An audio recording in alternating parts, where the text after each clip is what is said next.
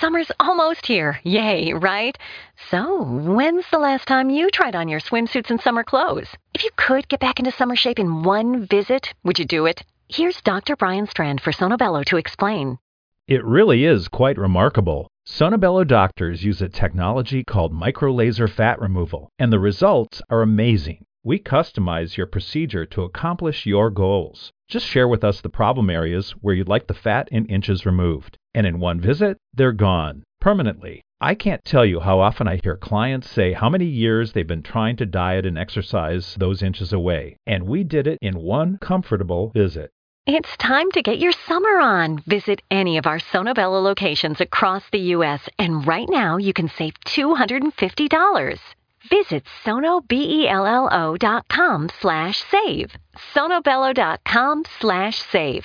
That's sonobello.com slash save. Great news! For a limited time, you can get one month free of Spectrum Mobile service. That's right, one month free with any new line.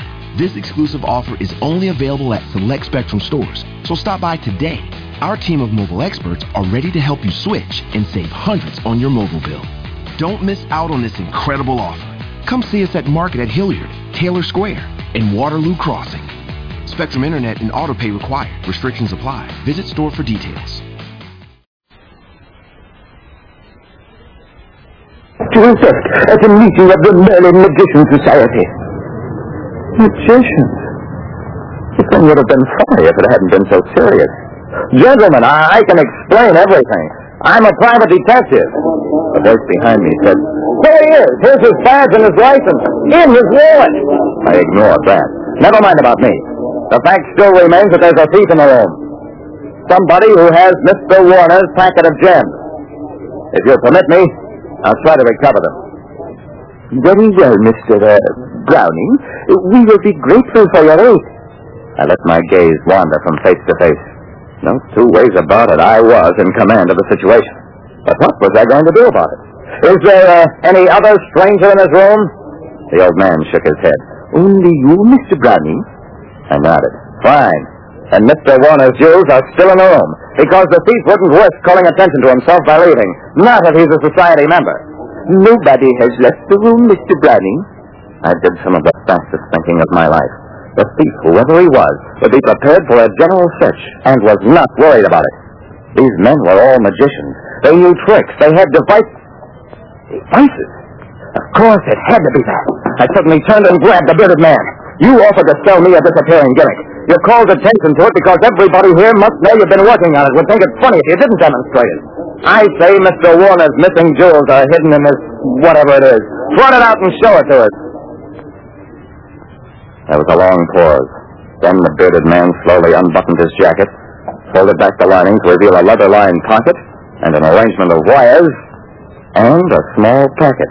I, uh, I only took them for a dramatic opportunity to demonstrate my wonderful illusion. Mr. Warner, your jewels! Well, that was his story, and he stuck to it. Maybe it was the truth. Maybe not. I've got my own opinion on the subject. Anyway, they let him go rather than expose the Merlin Society to scandal. As for me, I got $50 as a reward from Arthur Warner, plus a life membership in the Merlin Magician Society. Brony is my society name, in case you're interested.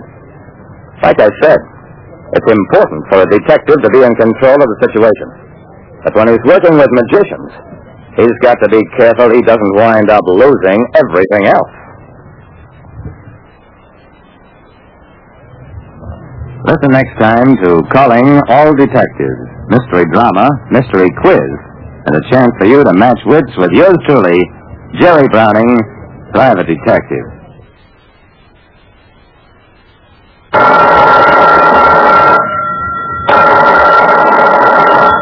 Calling all detectives.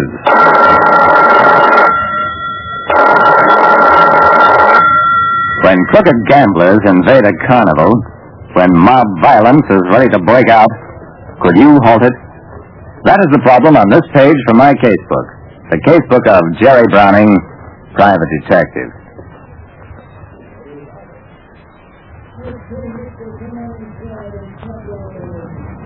I, Jerry Browning, private detective, can recognize a hundred con game tricks, but new ones are invented every day.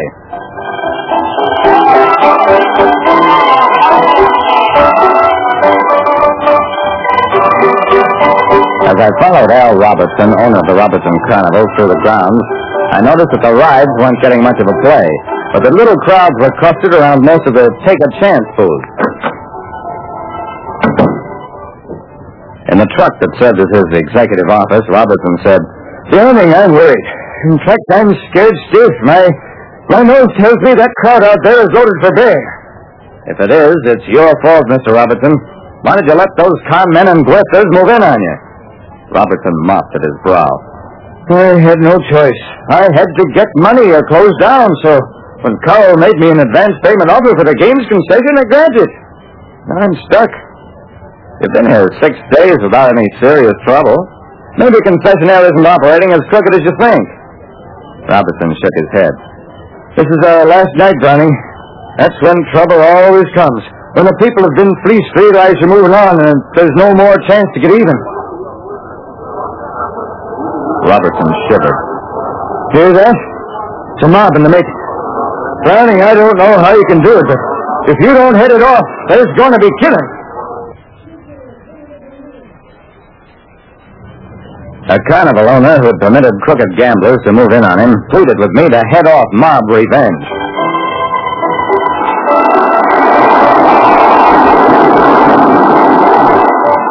The roller coaster that thundered past had only three or four riders, but at one of the take a chance booths, Come on, folks, it's your last chance. We're folding in a couple of hours. Come on, double up and beat the house. The gambler working the wheel of fortune held a sheaf of five and ten dollar bills between his fingers. If the sullen crowd murmur bothered him, he certainly wasn't showing it.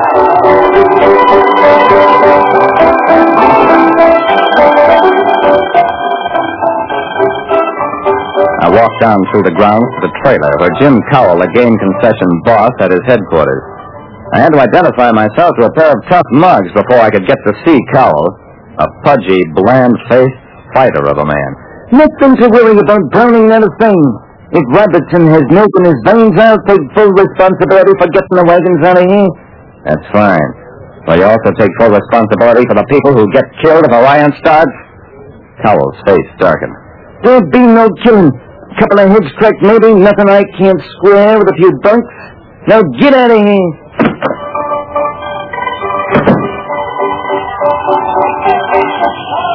Hurrying back through the grounds, it suddenly struck me that I wasn't hearing the crowd anymore. If there's anything worse than a sullen, muttering crowd, it's that same crowd when it isn't making a sound. Then it's about ready to act. Come on, folks, only one hour to go. The last chance to get your money back. You, Grandpa, you're hooked for plenty. I'll give you a last chance. A thousand dollars a spin. Where's your nerve, Grandpa?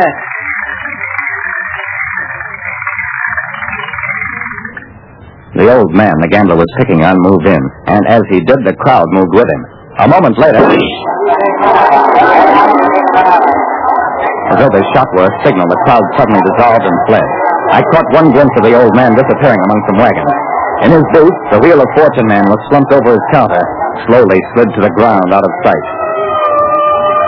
From all over the grounds, carnival workers spring to the booth. Cowell, the concession boss, and his bodyguards picked up the shot gambler who hung limp and dead in their arms. I shouted, Where are you taking that man? Don't funny him, Browning. I'll take care of my own people.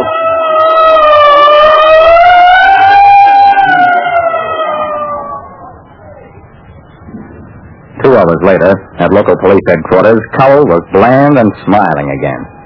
Chief, we're not pressing charges against anybody. My man isn't badly hurt, and, well, we had it coming to him. The police chief looked puzzled. Plainly, nothing like this had ever happened in his town before. I said, Chief, I think the man is dead. They've concealed his body. It's your duty to investigate. Nonsense. Do you think the rest of my men would permit anything like that? Chief, we don't want any trouble. We'll get out of town. Never come back.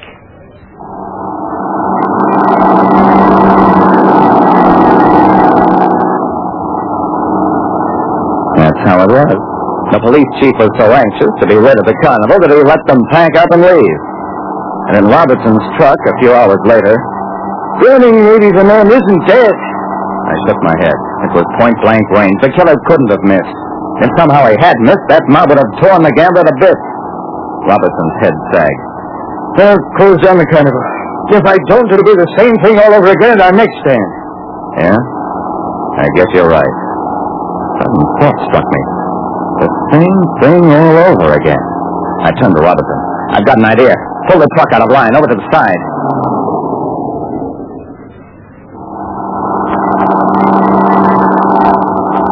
Hey, what's the matter, Browning? I think I've discovered Mr. Cowell's reason for being so sure of himself. The rest of the line of trucks rolled past us until Cowell's truck, bringing up the rear, came into sight. Now, Robertson, out in on Cowell's truck. Do as I tell you. Jumped out upon a truck, dashed to Cowell's almost before it stopped. I flung open the trailer door. And there was Cowell, his two mugs, an old man, and a dead wheel of fortune man. Alive and without a scratch on him. Don't make sudden moves, boys. This gun is loaded with whale bullets. Okay, Browning. So we got hooked to it. Now let's talk business. If we'll catch you in. I grinned at him. Ah, oh, Mr. Cowell, you're going back to Cedarville. You stand trial for running crooked gambling games, and they'll find some law on the books to take care of people who stage fake murders so they can get away with all the booty. That is, if the folks ever let it come to trial. Cowell shivered. Okay, you win. What's the price? I made the price steep. Forced him to surrender his concession with the carnival and to give up the amount he'd gouged at the last stand from the citizenry. There was no way of returning that money to the individual losers, so it was paid to the local community chest. Like I said, you'll never learn con games as fast as people will think them up. It's a lot easier and smarter to keep away from them in the first place.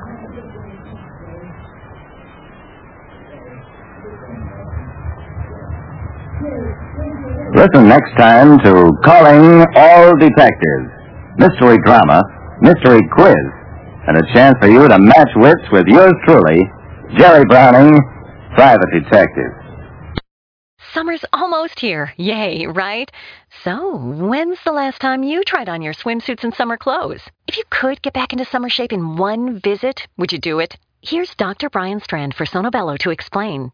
It really is quite remarkable. Sono Bello doctors use a technology called microlaser fat removal, and the results are amazing. We customize your procedure to accomplish your goals. Just share with us the problem areas where you'd like the fat in inches removed, and in one visit, they're gone permanently. I can't tell you how often I hear clients say how many years they've been trying to diet and exercise those inches away, and we did it in one comfortable visit. It's time to get your summer on. Visit any of our Sono Bello locations across the U.S., and right now you can save $250. Visit sonobello.com slash save. sonobello.com slash save. That's sonobello.com slash save. Great news!